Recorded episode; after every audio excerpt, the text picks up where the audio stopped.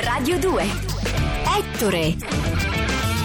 Cari ascoltatrici, cari ascoltatori di Radio 2, domenica 5 novembre dagli studi RAI di Corso Sempione in Milano, questo è Ettore e noi vi stiamo raccontando una storia. Abbiamo dovuto, è stato necessario, parlarvi del padre di Sandokan, il padre di Sandokan Emilio Salgari, in una prima parte di Ettore strana, perché da un lato c'è il fascino e la suggestione per un personaggio che tutti pensano di conoscere che pochi conoscono veramente, Emilio Salgari, e dall'altra c'è anche la tragedia della sua vita, quella che è impossibile non raccontare come contrappeso della meraviglia delle sue opere, della fantasia e dell'amore per il viaggio di cui sono piene le sue opere. Un uomo stanziale che ha cambiato la fantasia di tutti gli italiani facendoli innamorare del viaggio e dei luoghi esotici che racconta. In quei luoghi esotici c'è un personaggio. Quel personaggio si chiama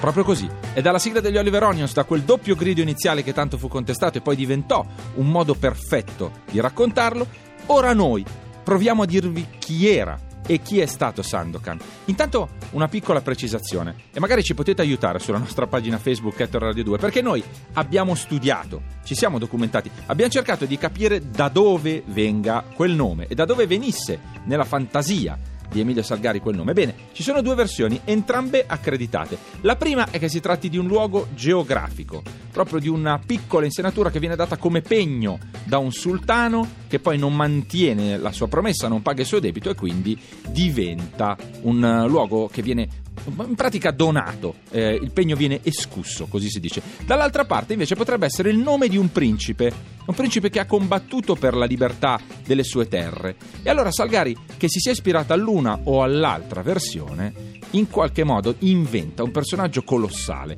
Eh, se lo sapete, se avete un'altra versione ancora comunicatecela, c'è una pagina, Ettore Radio 2, magari ne avete tre o quattro. Nel caso di Salgari ci sono sempre tante informazioni che si sovrappongono. Quello che sappiamo per certo è che la fantasia di Emilio Salgari arrivò fino a un certo punto. Per il resto contribuì alla creazione di quel meraviglioso che perso- personaggio che è Sandokan, l'idea di un grande eroe della storia d'Italia.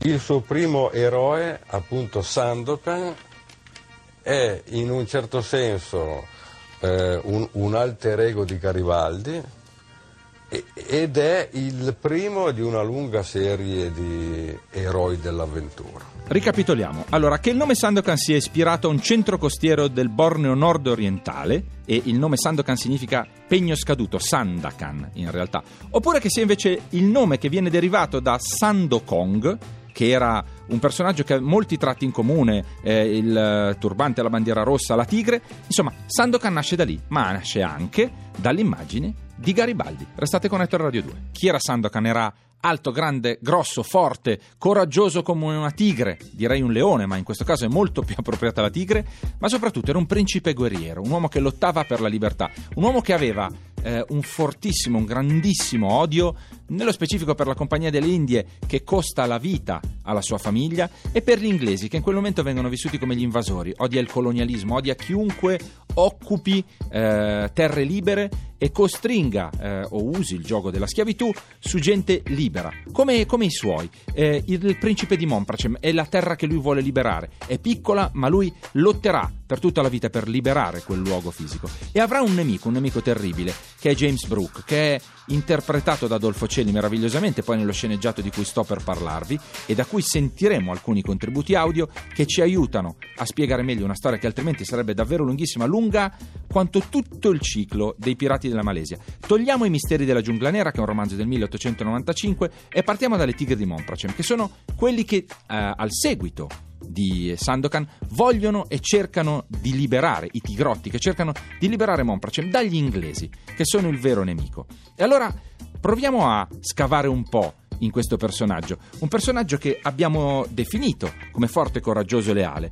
Sandokan è un uomo in grado di trascinare, è nato capo, con lui dieci uomini sono un esercito. Dove si arriva dopo giorni di ragionamento, lui arriva in un attimo, lo uccidete e lo rivedete vivo. Riuscite a prenderlo, ma è già scappato. Non combatte solo un uomo, ma una leggenda. Questo è James Brooke, che è il suo più grande nemico. Questa è una parte che tratta da un film, magari è una manipolazione del testo di Salgari, ma rende benissimo l'idea. E allora sentiamolo Sandokan che spiega il perché essere lì in quel luogo e combattere una battaglia che sembra molto piccola può avere un'importanza davvero grandissima. Sandokan. In questo momento in ogni parte del mondo dei soldati stanno portando via il raccolto ai contadini. E nemmeno tu puoi farci niente. Sì, ma io sono qui. Adesso. E qualcosa forse posso fare. Io credo che fuggendo le cose piccole e vicine si finisce con non arrivare mai a quelle grandi e lontane.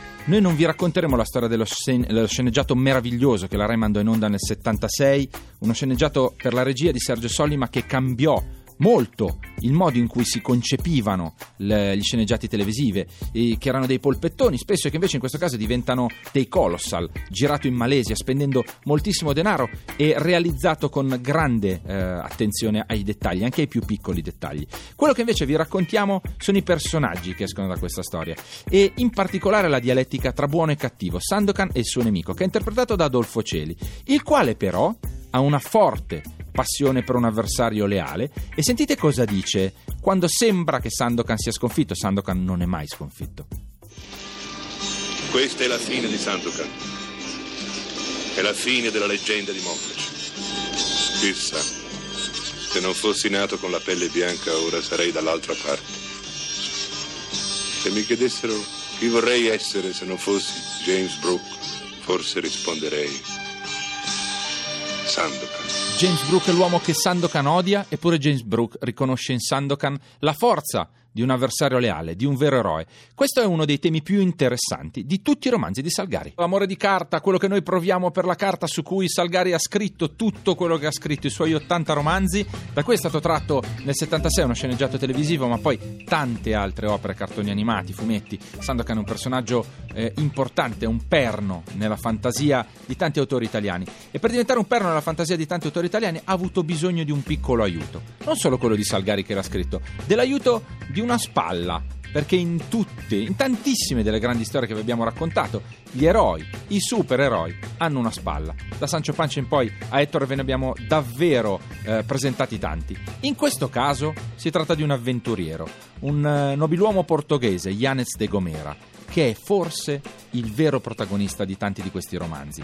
La cosa è inconfessabile, ma Salgari spesso smette di scrivere di Sandokan, che in alcuni dei romanzi addirittura non c'è appare solo nell'ultima scena per salvare tutti, dopo tante e tante pagine in cui il protagonista è Yanez. Yanez è una persona molto ragionevole, ma allo stesso tempo folle. È capace di grandi travestimenti con i quali spesso si ritrova a salvare Sandokan e a cavarlo d'impiccio, e poi è capace di farlo ragionare. È l'unico che riesce a farlo ragionare. Tra i due c'è un rapporto davvero molto solido. Si chiamano fratello. L'un l'altro continuano a concepirsi come l'unico luogo di rifugio, l'unica persona fidata eh, in un mondo che invece è molto complicato e pericoloso. Lo interpretò nello sceneggiato televisivo Philippe Leroy, persona particolarmente adeguata anche per la sua vita, una vita davvero avventuriero, eh, uno che ha combattuto nella legione straniera, combatté eh, in Tunisia e in Algeria, un uomo dalla vita complicata, che riesce a raccontarci molto bene sia Yanez che le sfumature che Salgari volle dare al suo personaggio. Yanez è un nobile portoghese che ha scelto l'indipendenza, che ha scelto il pirata non perché è un pirata, ma perché era già contro il capitalismo selvaggio della Compagnia delle Indie. E questo sarà un altro tema importante, non fatevi tradire dall'effetto Clouseau, del eh, dialetto, del modo in cui ha adattato il suo italiano Philippe Leroy. È molto bello quello che dice ed è una delle cose di cui poi si occuperanno quelli che negli anni successivi tenteranno di interpretare, di forzare alcune interpretazioni dell'opera di Salgari. Eh, qui di sicuro c'è questa forte lotta contro il colonialismo non solo inglese. Salgari nelle sue nelle varie eh, sfumature dei suoi romanzi, per esempio quando parla di Far West lo fa in un altro modo, è sempre a favore di chi tenta di liberarsi. E in questo caso le tigre di Montprace e Miti Grotti. Il personaggio di Yanez è legato a quello di Sandokan da un'amicizia fortissima, tanto che l'uno mette la, vita, la propria vita nelle mani dell'altro più volte, in questa scena in particolare eh, Yanez forse sta per morire, è ferito molto gravemente, vuole che, non vuole che lo operi un medico, vuole che a mettere le mani sulla sua ferita sia solo ed esclusivamente Sandokan. Sì, lo so che bisogna farlo, ma avrò il diritto di scegliere il mio chirurgo. Voglio Sandokan. Scusami, Sambigliong. Sandokan è mio fratello, il mio compagno di tante battaglie. E se dovessi lasciarci la pelle, è meglio che sia un affare fra me e lui. Mentre Sandokan entra ed esce da questi romanzi, quello che invece eh, ha un ruolo davvero importante è Yanez. Yanez è il collante di tutte queste storie e forse anche il modo, il vettore che Salgari si sceglie per raccontarle. Restate con Ettore Radio 2, abbiamo ancora delle cose eh, di cui parlare, soprattutto Marianna che è la donna che Sandokan ama, di cui si innamora e che perderà molto presto.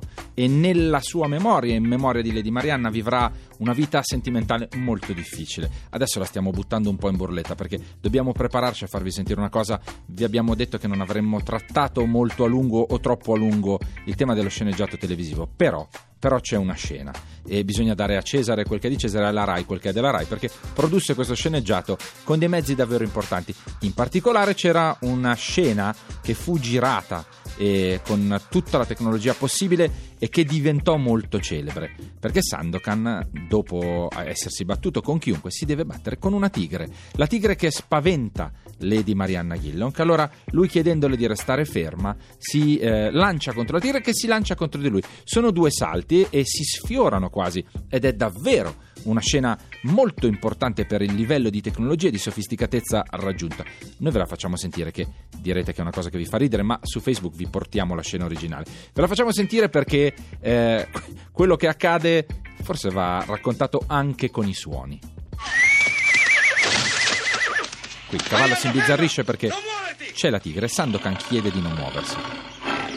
Lui e la tigre si minacciano, si guardano, stanno per farlo e all'improvviso saltano.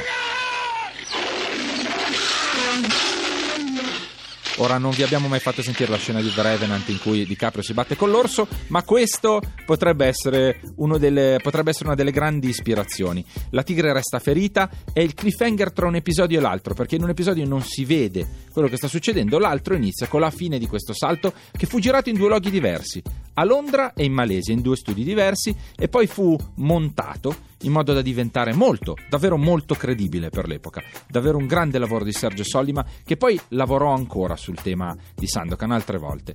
E la saga di Sandokan si conclude eh, senza concludersi. Sono tanti e tanti romanzi in cui il personaggio entra ed esce continuamente. A interpretarlo in Italia e a renderlo famoso in Italia fu Kabir Bedi. Kabir Bedi è un uomo di cui si sa poco e si sa tanto, ma sicuramente fu scelto dopo un lungo casting per delle caratteristiche fisiche che poi affinò e il suo successo fu quasi tutto italiano, tanto che fa ridere, ma esiste un file audio che noi vi facciamo sentire, un'intervista a Kabir Bedi, che però si apre a un titolo molto bello. Dice Did you know Kabir Bedi is a superstar in Italy? Ma lo sapete che addirittura Kabir Bedi è una superstar in Italia?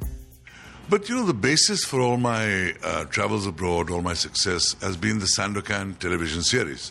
Ci sono uh, tantissime cose da dire su uh, Sandokan. Ci sarebbero tutti i romanzi di quella serie malese di cui vi abbiamo uh, parlato. Noi vi abbiamo provato a raccontare sia il suo creatore che la bellezza assoluta di una serie di romanzi e di uno sceneggiato che hanno ispirato tanti e soprattutto hanno spinto tanti a viaggiare. Restate ancora con Ettore. E grazie a Marco Galli per essere stato la guida di questa puntata. Grazie a Guido Bertolotti e Danilo Di Termini. Siamo arrivati alla fine di Ettore. Noi ci troviamo la settimana prossima con due puntate, non una come questa settimana. Vi facciamo un piccolo regalo. Alla nostra pagina Facebook il link non sarà al podcast, ma alla serie TV Sandokan su Rai Play. Noi ci sentiamo la prossima settimana.